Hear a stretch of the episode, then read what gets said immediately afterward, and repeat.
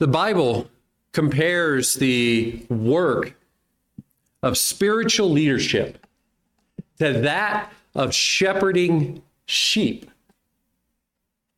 It's one of the many comparisons that are made there, and it's made because the loving care and vigilance that's needed for spiritual leadership find it finds many parallels in the ancient practice of shepherding sheep especially when we consider how much care how vulnerable sheep are to attack how much care they need for their daily lives. And so it's fascinating to consider how many of Israel's leaders began as shepherds. We've read of Abraham, Isaac, and Jacob now. In Exodus, we will read of the Lord arranging in his sovereignty 40 years of shepherding for Moses in the wilderness before he is ready to lead his people out of Egypt. Later on, we read of David, King David, the greatest of the kings, the king to which God compares the other kings, the king who began as a lowly shepherd boy. Even God Himself. He's described at multiple points in Scripture as a shepherd for the people.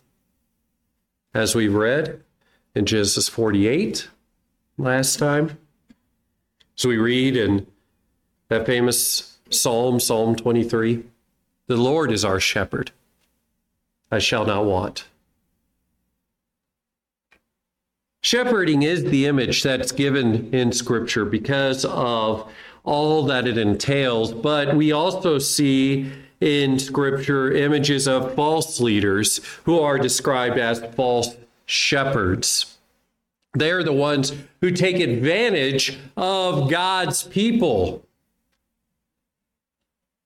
One commentator notes that while the metaphor of a shepherd suggests tender care. It can also depict harsh, abusive, autocratic rule. We can imagine how that might be. But we can also see examples of this in Scripture. For instance, let's turn to the book of Judges, which we will discuss briefly tonight in our overview of the Old Testament. Judges We'll go to Judges chapter 2 and consider the sons of Eli, the high priest. They also followed into ministry, became priests. And in verses 12 through 14, we read that they forsook the Lord, the God of their fathers, who had brought them out of the land of Egypt, followed other gods. That's Israel.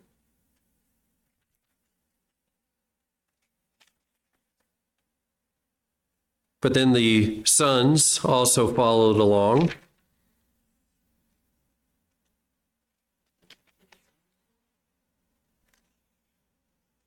we read, I've mismarked the verses here. We read that they are worthless men, sons of Belial, Belial. They're wicked. When a man was offering a sacrifice, I'll just go ahead and read it from my notes here. The, ser- the priest's servant would come while the meat was boiling with a three pronged fork in his hand and he would thrust it into the pan or kettle or cauldron or pot, and all that the fork brought up, the priest would take for himself. They would take the food, They would take the fat, which the Lord had commanded them not to do, and they were doing other things like lying with, with the women in the temple. And I just realized that is actually 1 Samuel 2, not Judges. 1 Samuel 2. I don't know why I put down Judges. I guess because I was thinking about Judges tonight. So that was Judges, or excuse me, 1 Samuel 2. Eli was very old, verse 22 says. He heard all that his son heard all of all that his sons were doing to all of Israel, how they lay with women who served at the doorway and at the tent of meeting. And he said to them, Why do you do such things? The evil things that I hear from all the people. But they did not stop. What were they doing? They were taking advantage of their opportunity as leaders in Israel. They were taking the food from the people, they were taking advantage of women, and they were doing all other manner of evil. And even as their father confronted them, they would not stop. The right thing for their father, as chief priest or as high priest, would have been to dismiss them if you're going to be doing all this, then you need to step down. Unfortunately, he did not do that. Scripture is full of examples of, like this, though. Those who God calls out, those who God calls out because they fleece his flock. Ezekiel 34, for instance, is a lengthy prophecy against such false shepherds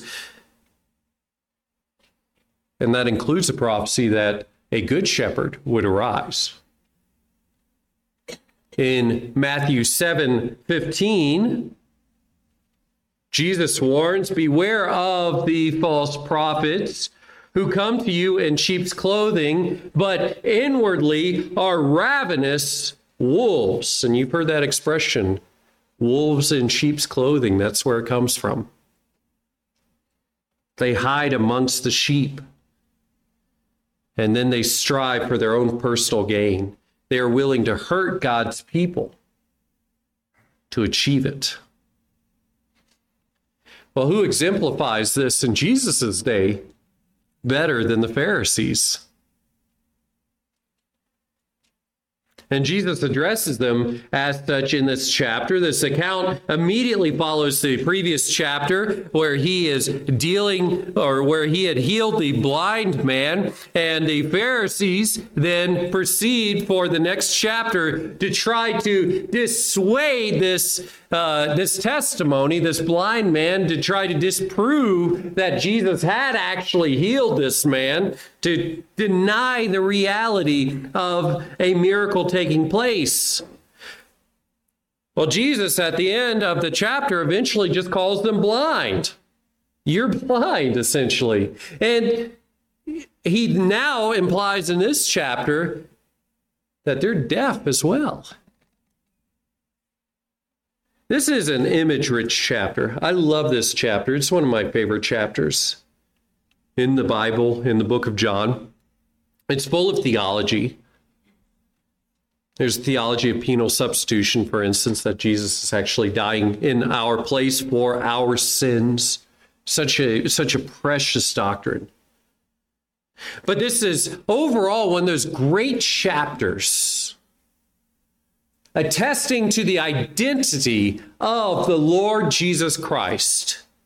An identity that the Pharisees are striving so hard to deny. And that's what makes them the false leaders of Israel. He is the Messiah that God has chosen. And yet they're going to lead people astray. But nonetheless, despite the schemes of man, the word of God remains. And Jesus attests to them exactly who he is. And in this section, we see two truths about his identity standing out. First, we see that he is the true shepherd of the sheep. He is the true shepherd of the sheep. And the second thing we see is this He's the true protector of the sheep. He's the true protector of the sheep.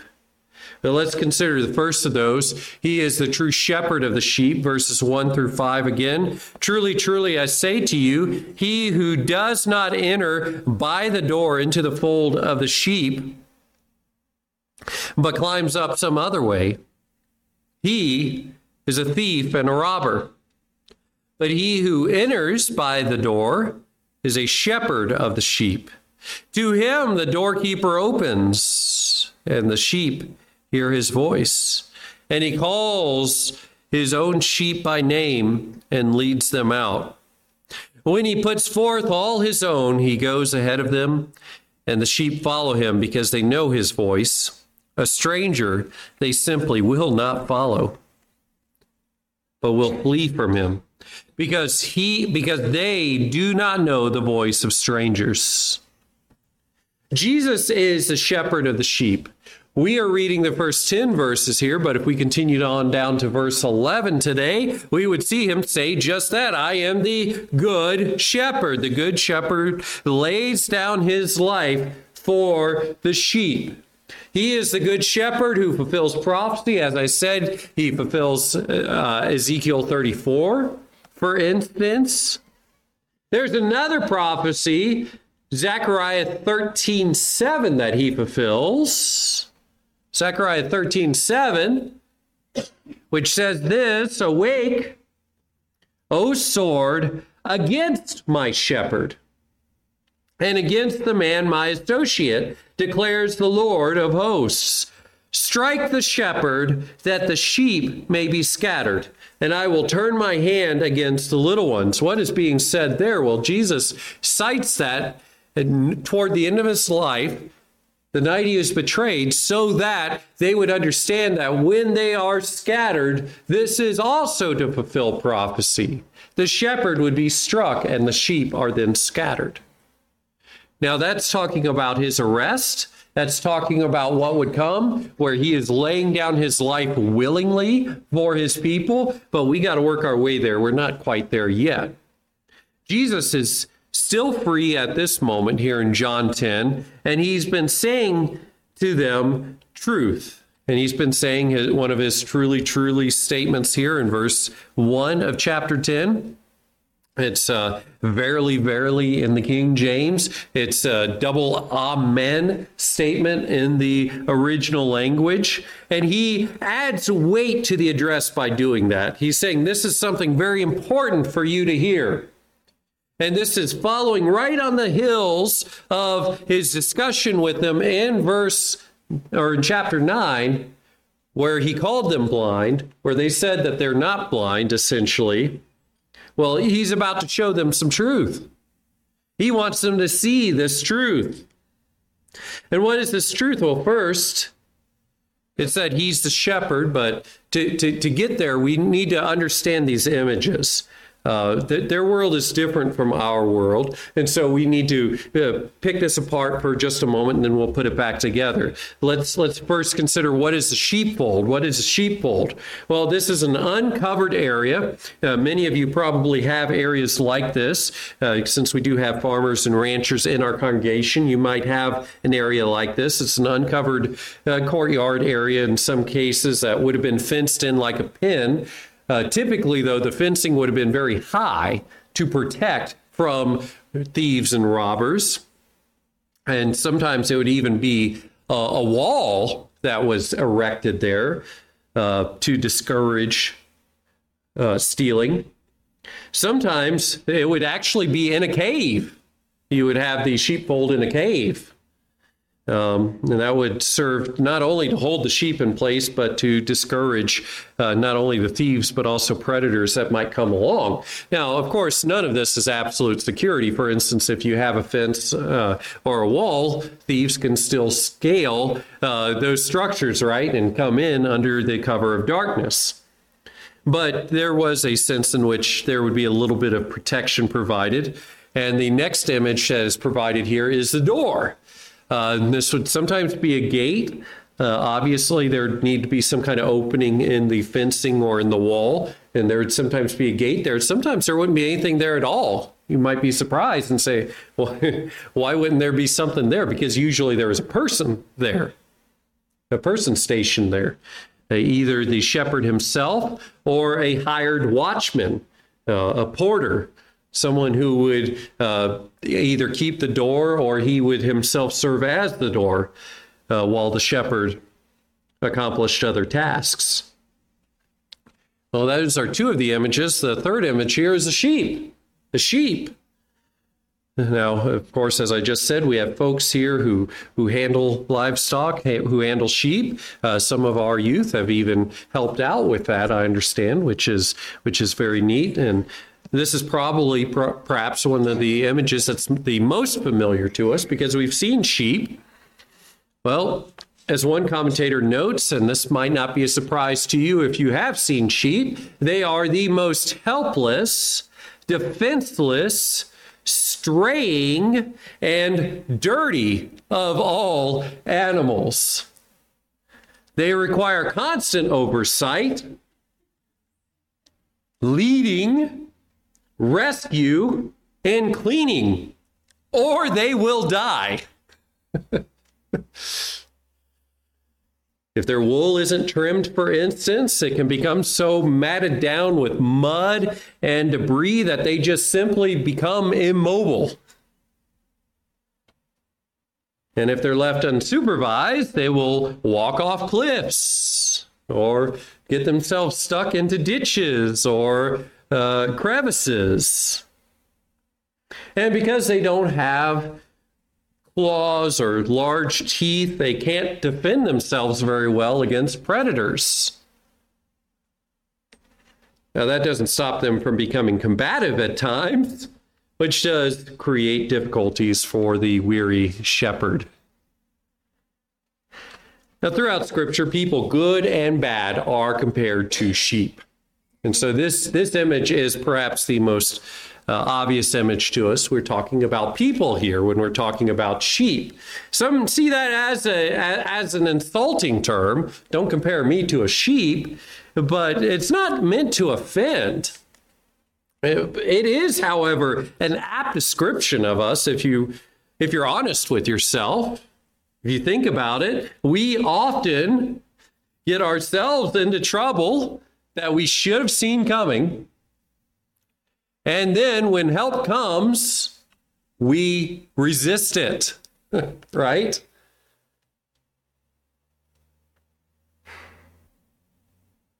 Now, those are some of the poorer qualities, but I will have to say that there are some also good qualities here that we can emulate when it comes to sheep. It's not all meant to be bad. As one commentator notes, sheep are meek and quiet without noise.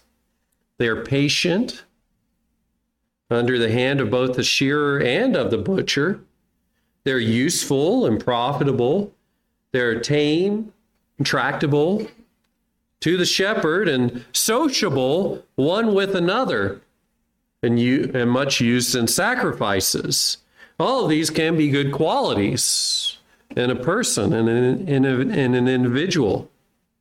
But in any event, as we've noted, the religious leaders of Israel are often referred to as shepherds because why? The people of Israel are often compared to the sheep, the flock of God. And the leaders of Israel would then be the shepherds of God's people. But we see yet another image here thieves and robbers, the villains thieves and robbers who prey upon God's people. And you say, well, is there really a difference? There's a subtle difference. Thieves are typically those who sneak over walls and abscond with the sheep. They plunder in secret. Now, I'll give you an example of that. Judas Iscariot was a thief. You might remember he was taking care of the money.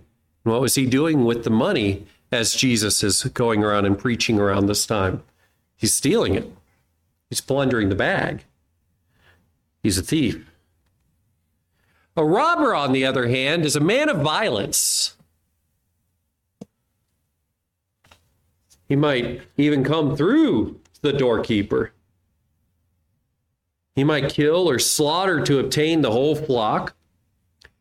And there is a man who serves as an example of that as well within this gospel Barabbas. Barabbas. I remember when the people have an option to either uh, get Jesus released back to them or some other man, uh, Pilate puts forward a man who they who he thought the people would reject because he's a robber, he's a violent, murderous man. And he says, Shall I re- return to you Jesus or Barabbas? Much to his surprise, the people uh, had turned on Jesus so much that they said Barabbas. And Jesus took Barabbas's place on the cross, a place between two, not thieves, robbers. We often say that wrong. They weren't the thieves on the cross, they were the robbers on the cross. I say it wrong too sometimes. I have to check I, I, I have to check myself now after studying this. Because these were men who were sentenced to crucifixion because of their violence, because of how dangerous they were. Well, if the sheep are God's people, then who are these thieves and these robbers? Well, they would be the false prophets and the false teachers who assailed Israel, who assailed God's people. That would include the Pharisees and the Sadducees of that day. As one study notes, the Pharisees had secured their power by illegitimate means.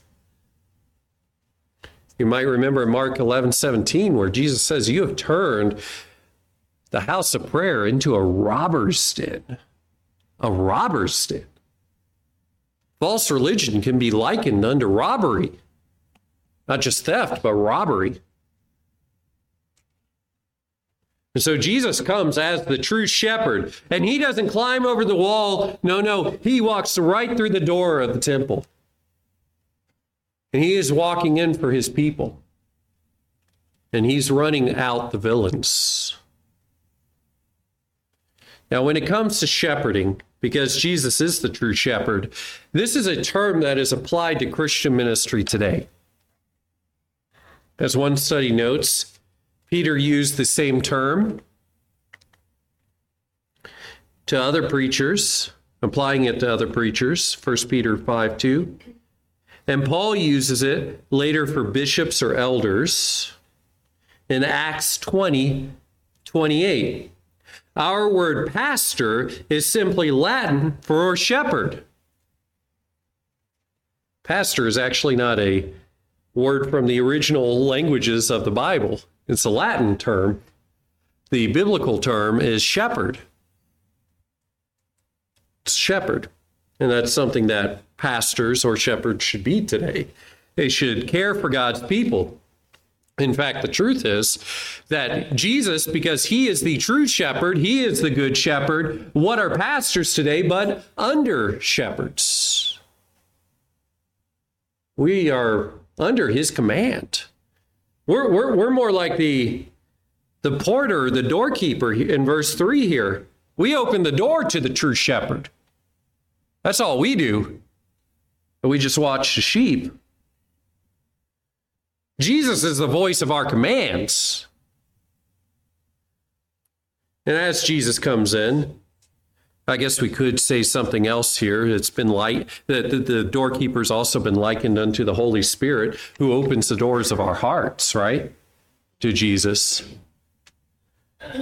We're, we're, we're just simply to be faithful in our discharge of our duties, being instruments of the Lord's use until he returns. But in any setting, there are both believers and unbelievers. And the sheepfold here may have had sheep that are owned by different shepherds.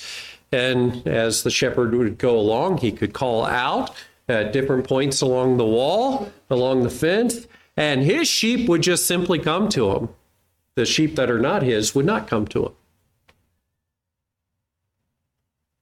As one resource notes here, several flocks might have been herded in the same fold overnight, but the shepherd knows his own. The shepherd knows his own. And those who are the Lord's will hear his voice. And there's a lot to hearing the voice of the true shepherd in this chapter. Verses 4 and 5 here. Verse 16, we'll get we'll, we'll see that again. Verse 27, we'll see it again. So what does it mean to to to hear the voice of the shepherd? What does that mean? Well, first, uh, the the image is if we carry it on for just a little bit further, we don't want to ever take too much out of a figure of speech. This is an illustration, but we can take it a little further and know that sheep can distinguish voices. Sheep are smart enough to understand uh, the difference between the shepherd and a stranger. They can understand. They will not listen to a stranger, even if he, even if he speaks the same commands as the shepherd. If I were to go to your flock and, and you tell me the commands to the sheep, they would not listen to me, even though I'm saying the same words, because mine isn't the same voice, right? The sheep can distinguish the nuances of speech there. But it means more than that. Because often in Scripture, the word hear, H E A R, hear, is synonymous with the word obey. To hear is to obey, biblically speaking. Because we can hear things that we ignore, right? Any parent in here can tell you that that is the case.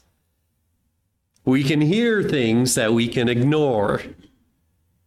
We can have selective hearing. You might even remember your own childhood on that. We can have selective hearing. But we want to hear and to obey. See, biblically speaking, to hear and not obey is to not hear at all. It's to be deaf. But in this case, the sheep, the Christians, they, they, they hear the voice of the Lord. What does that mean? They, they hear him speak and they respond. When he says, believe, what do the sheep do? They believe, they respond in faith. That is what it is to hear.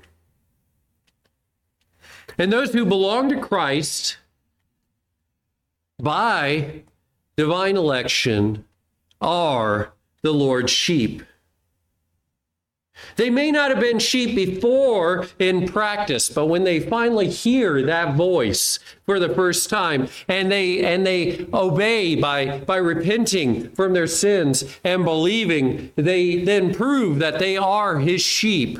They are the ones, for instance, as Jesus had said in John 6:37, that the Father has given to the Son. That's how they're his sheep, because the Father gave them to the Son. And the Lord says that when they come to him, he will in no wise cast them out. They will come, and he will hold on to them. In fact, he, he knows them so well as his sheep, he even knows them by name. And I hope you see that we're talking about us here as we're digging into this. He knows us by name. Well, what do I mean? Well, in ancient shepherding, a sheep or an owner would give each sheep a name. And in the same way, the good shepherd calls each of us. He calls each of us. And we even see in places like Revelation 13 8 that these are names written from the foundation of the world in the book of life of the Lamb who has been slain. He knows us and he sets his love on us before we were even born. And beloved, as you struggle with your sin, and you you realize I, I am unworthy of his attention, his grace, his love. Know that he set his love on you from the foundation of the world. You're not going to change that now. Even though you're being a little stubborn at times as a sheep, you're still his. You're still part of his flock. And nothing's going to change that. He knows his own. He knows each of us by name. And we read here that he leads them out. He puts forth his own and he goes ahead of them. Rather than taking advantage of, uh, of the people of God, he leads his sheep to pasture. He leads them as he said clearly in verse 9, I am the door. If anyone enters through me, he will be saved, and I will and will go in and out and find pasture. Now there's a little bit different as we as we consider this image that's before us. It's a little bit different than Western shepherding practices, which we might be more familiar with. He doesn't drive the sheep forward let's say a sheepdog. Rather, he goes out in front and he leads them. He doesn't drive them, he leads them. And they follow, much like a master and discipleship relationship. He leads and we follow. And that gives a lesson to us as pastors, as, as leaders of any stripe. We should lead from the front. We don't push from behind. We lead from the front, right? And that's what he does. And the sheep should know the shepherd. They follow him and no other. They don't follow the voice of another or of a stranger. This is something he emphatically says here in verse 5. They simply will not follow. There's no way that they follow. And this is a comfort to believers because we might be afraid that there might be someone who leads us astray from the Lord. Are there people who want to lead us astray? Oh, yes. Yes, there are. There is danger out there. There are thieves, there are robbers, there are wolves out there. And there are a lot of competing voices, false voices, 2 Peter 2 1, which would seek to lead us astray. And then, of course, 1 John 2:18 warns that there are not just there's not just the one antichrist there are in fact many antichrists in the world And Jesus himself in Matthew 24 24 warns that there will be false Christs and prophets who will give signs and wonders to try to mislead the people of God, if it is possible to mislead them. Now, of course, that is to say, it's not possible. Thankfully, it's not possible.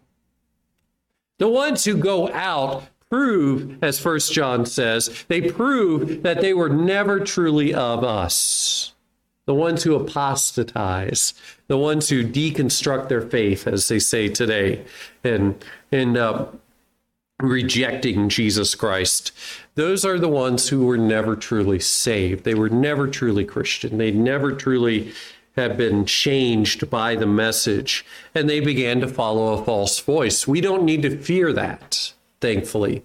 Because as Jesus says here, the sheep know the voice of the shepherd and will not follow another voice. There is no way that they will. How do sheep respond to false voices? They try to get away from the unfamiliar. They try to get away from the unfamiliar. As one Bible teacher of the past noted, the sheep should run away from the strange voices that call them to false philosophy, false psychology, false ethics, false religion, false life. Well, how do how do we recognize it? Well, what it, what do we do with our Awana kids every week? We have them repeat 2 Timothy 2:15. Study to show thyself approved unto God. How do we know what voices are true and what voices are false? We study. We are diligent to rightly handle, rightly divide the word of truth. That's how we know which voice is true and which voice is false. And when we recognize a voice is false, we stay away from that voice. We only stay with the true because we want to follow the true shepherd, not a false one. And so there are sheep that the father has given to the son and he says that they will follow him. And he said he continues on. John 6 39 he said this this is the will of him who sent me that of all that he has given to me i lose nothing but raise it up on the last day he, as the true shepherd, will protect the sheep. And that brings us to the second point tonight, or today, this morning whatever time it is, since it's time change Sunday. Jesus is the true protector of the sheep. He's the true protector of the sheep. And let's look again verses 6 through 10. This figure of speech, Jesus spoke to them, but they did not understand what those things were which he had been saying to them. So Jesus said to them again, Truly, truly, I say to you, I am the door of the sheep. All who came before me are thieves and robbers, but the sheep did not hear them. I am the door. If anyone enters through me, he will be saved and will go in and out and find pasture. The thief comes only to steal and kill and destroy. I came that they may have life and have it abundantly. See, these false teachers of Israel, they didn't understand the Messiah, their Messiah. And there are two reasons why they didn't understand their Messiah. The, the, the first reason is said here very clearly that Jesus is speaking to them in a figure of speech. He's speaking to them, as the New King James says, in an illustration. The King James has the word parable, although this isn't exactly the same word that's translated parable in the previous Gospels. And there might be some nuance in terminology here, but the main point is that Jesus is using rhetoric, he's using illustrations, he's using figures of speech to illustrate truth to believers while at the same time hiding it from unbelievers. See, this is why Jesus spoke in parables. We can see this very clearly. Matthew chapter 12. We have recorded there the unpardonable sin where they are rejecting Jesus, rejecting Jesus, rejecting Jesus, and they get to the point where they say, You actually uh, cast out demons by the prince of demons. Jesus says, You are likening the work of the Holy Ghost unto Satan, unto the devil. This is just unpardonable. They they had the truth. They were rejecting it. And it's there in Matthew 12 that we read about that. Matthew 13, guess what? He starts speaking in parables. And everybody's scratching their heads. And he says to the disciples later when they get in private with them and they ask him, Why do you speak in this way? He says, To you it has been given, not to them not to them. He didn't speak in parables to make things clearer. He spoke in parables to obscure truth from the unbelievers. Now, of course, the believers, the disciples, they were still struggling. And if you ever struggle with words that you read here, you're in good company. it's okay.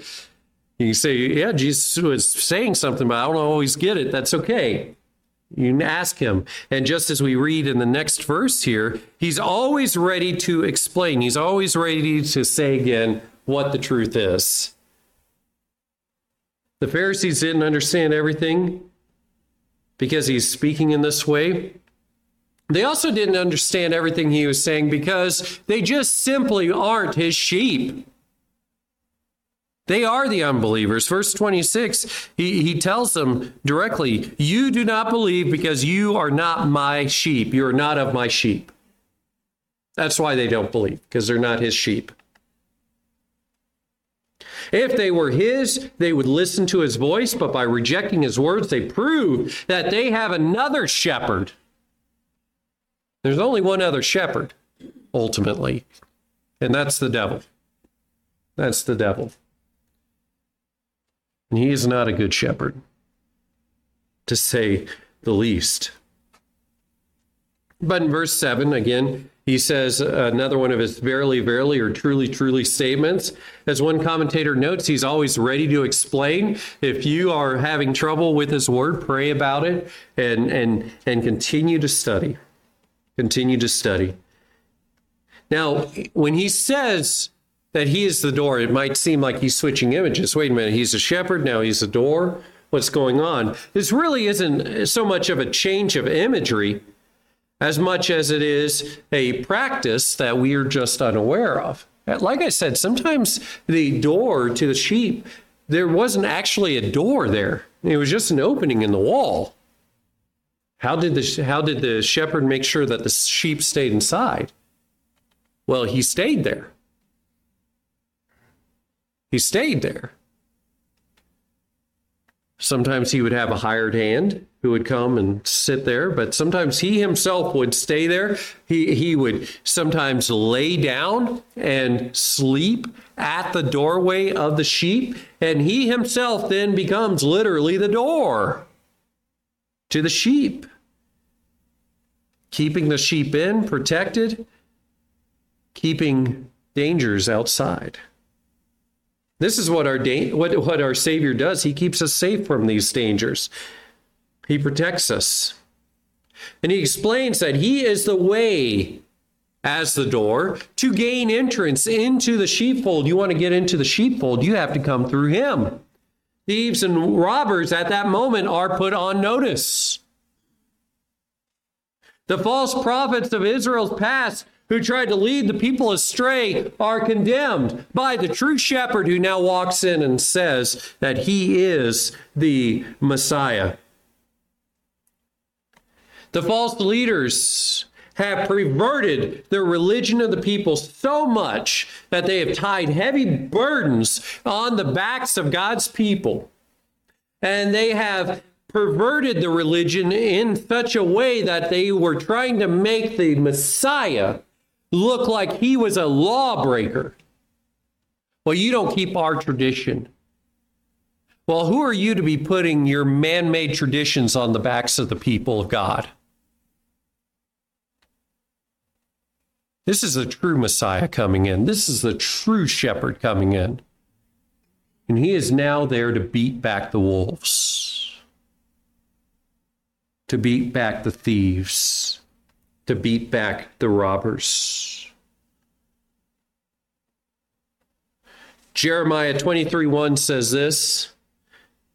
The Lord declares, Woe to the shepherds who are destroying and scattering the sheep of my pasture. Ooh. The true shepherd has come, and woe to those who would lead the people of God falsely.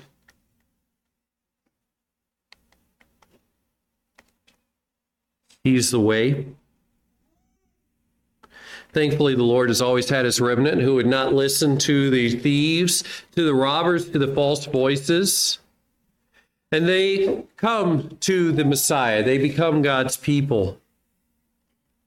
And that leads us to the next way that he's the door. He's the door in the sense that no one can come into the fold except through him. This is also a good way in which we come in. He says that he had sheep, for instance, in verse 16. He has sheep who are not of this fold, but they are also his sheep, and he's going to bring them in. That's talking about the Gentiles, but we can think about the fact that we each, at some point, have been brought into the fold of God. And we have brought, been brought in through Jesus Christ. We all become the people of God We all entered that one fold. And so in verse 9, he says again, He's the door. He says, If anyone enters through me, that person will be saved. That person will go in and out and find pasture. As Paul told the jailer in Acts 16:31, believe in the Lord Jesus, and you will be saved, you and your household. In Romans 10, 9 and 10, he says, If you confess with your mouth Jesus as Lord and believe in your heart that God raised him from the dead, you will be saved. For as with the heart a person believes, resulting in righteousness, and with the mouth he confesses, resulting in salvation. This is a promise of spiritual salvation to each one of us, to every person who believes. And that implies that there is universal sin out there, that we all need to be saved, right? We all need to be saved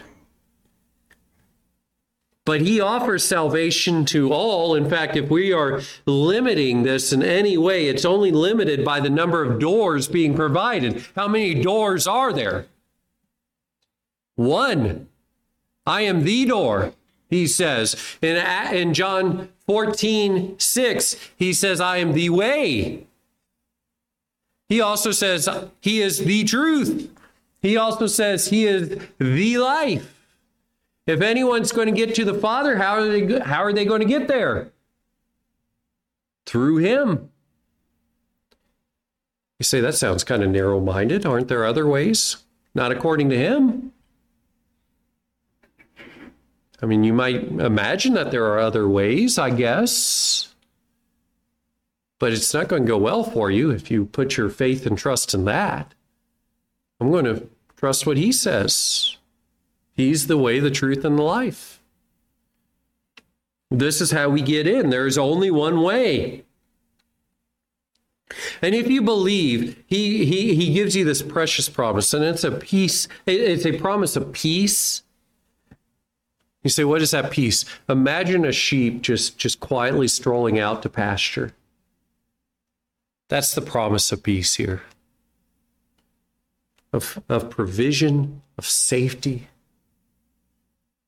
this is what he offers up.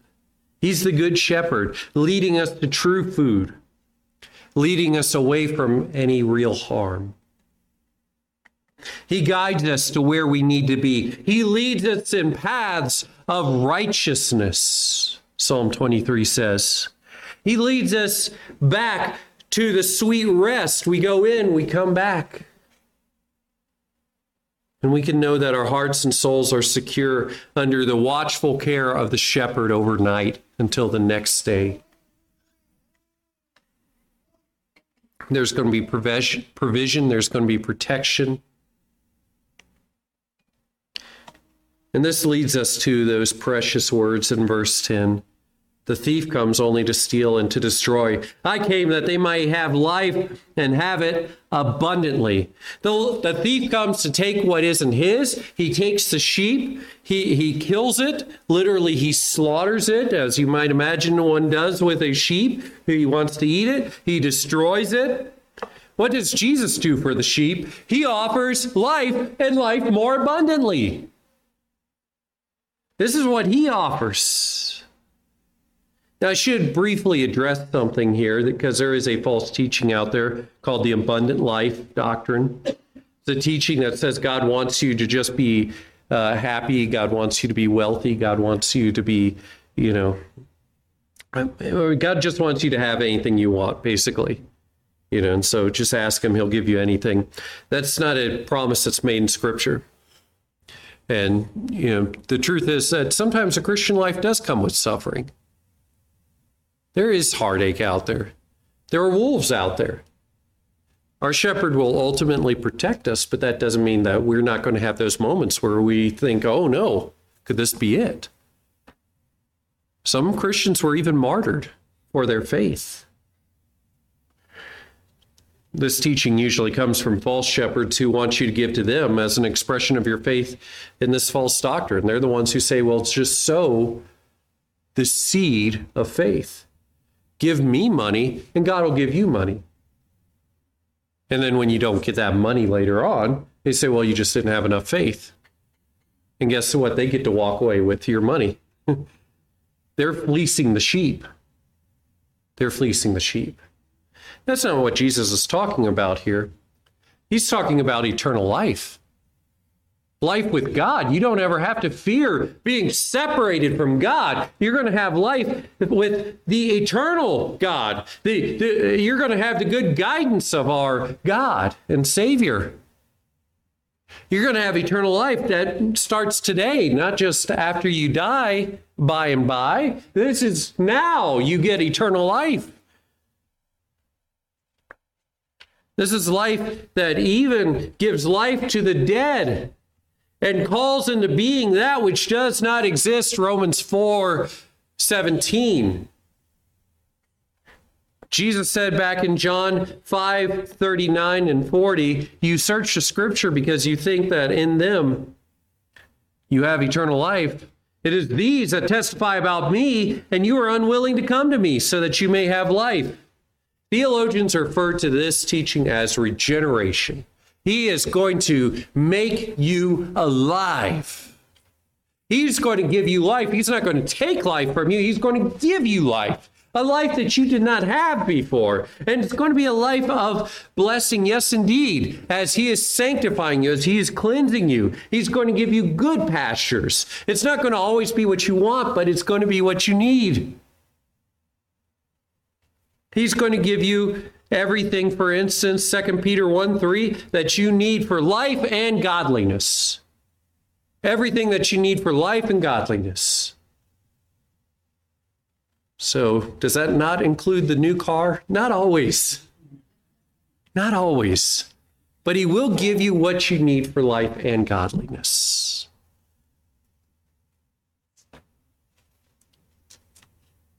You say, yeah, but no, I actually have a need. Well, Hebrews 4:16, he offers grace in those times of need, and we can approach his throne boldly with confidence.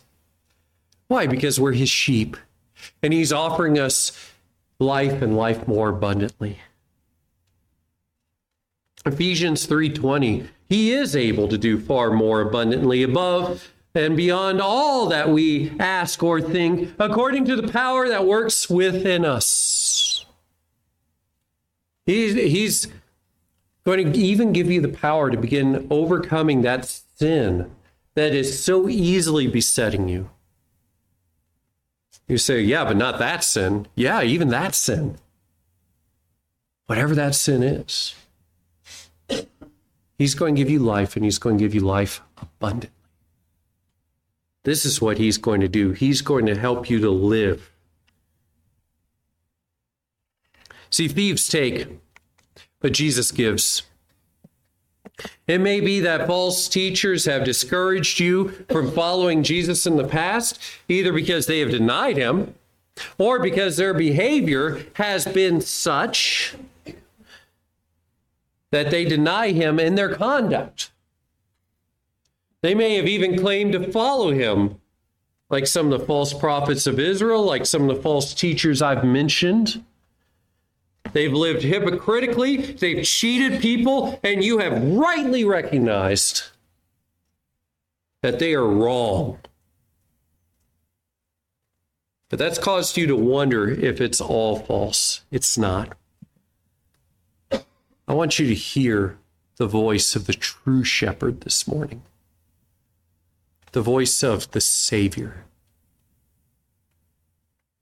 Because he calls those who came before him what they are thieves and robbers. But he comes now not to take like they did, but to give. He gives life, he gives grace, he gives eternal security. His is the voice I hope you will hear. And he says, This is the will of the Father, that you believe on him whom he has sent. I hope that you will believe him. I hope that you will believe that he provides this life, that he is the way, the truth, and the life. hear his voice and come to him, entering into the true sheepfold under his care.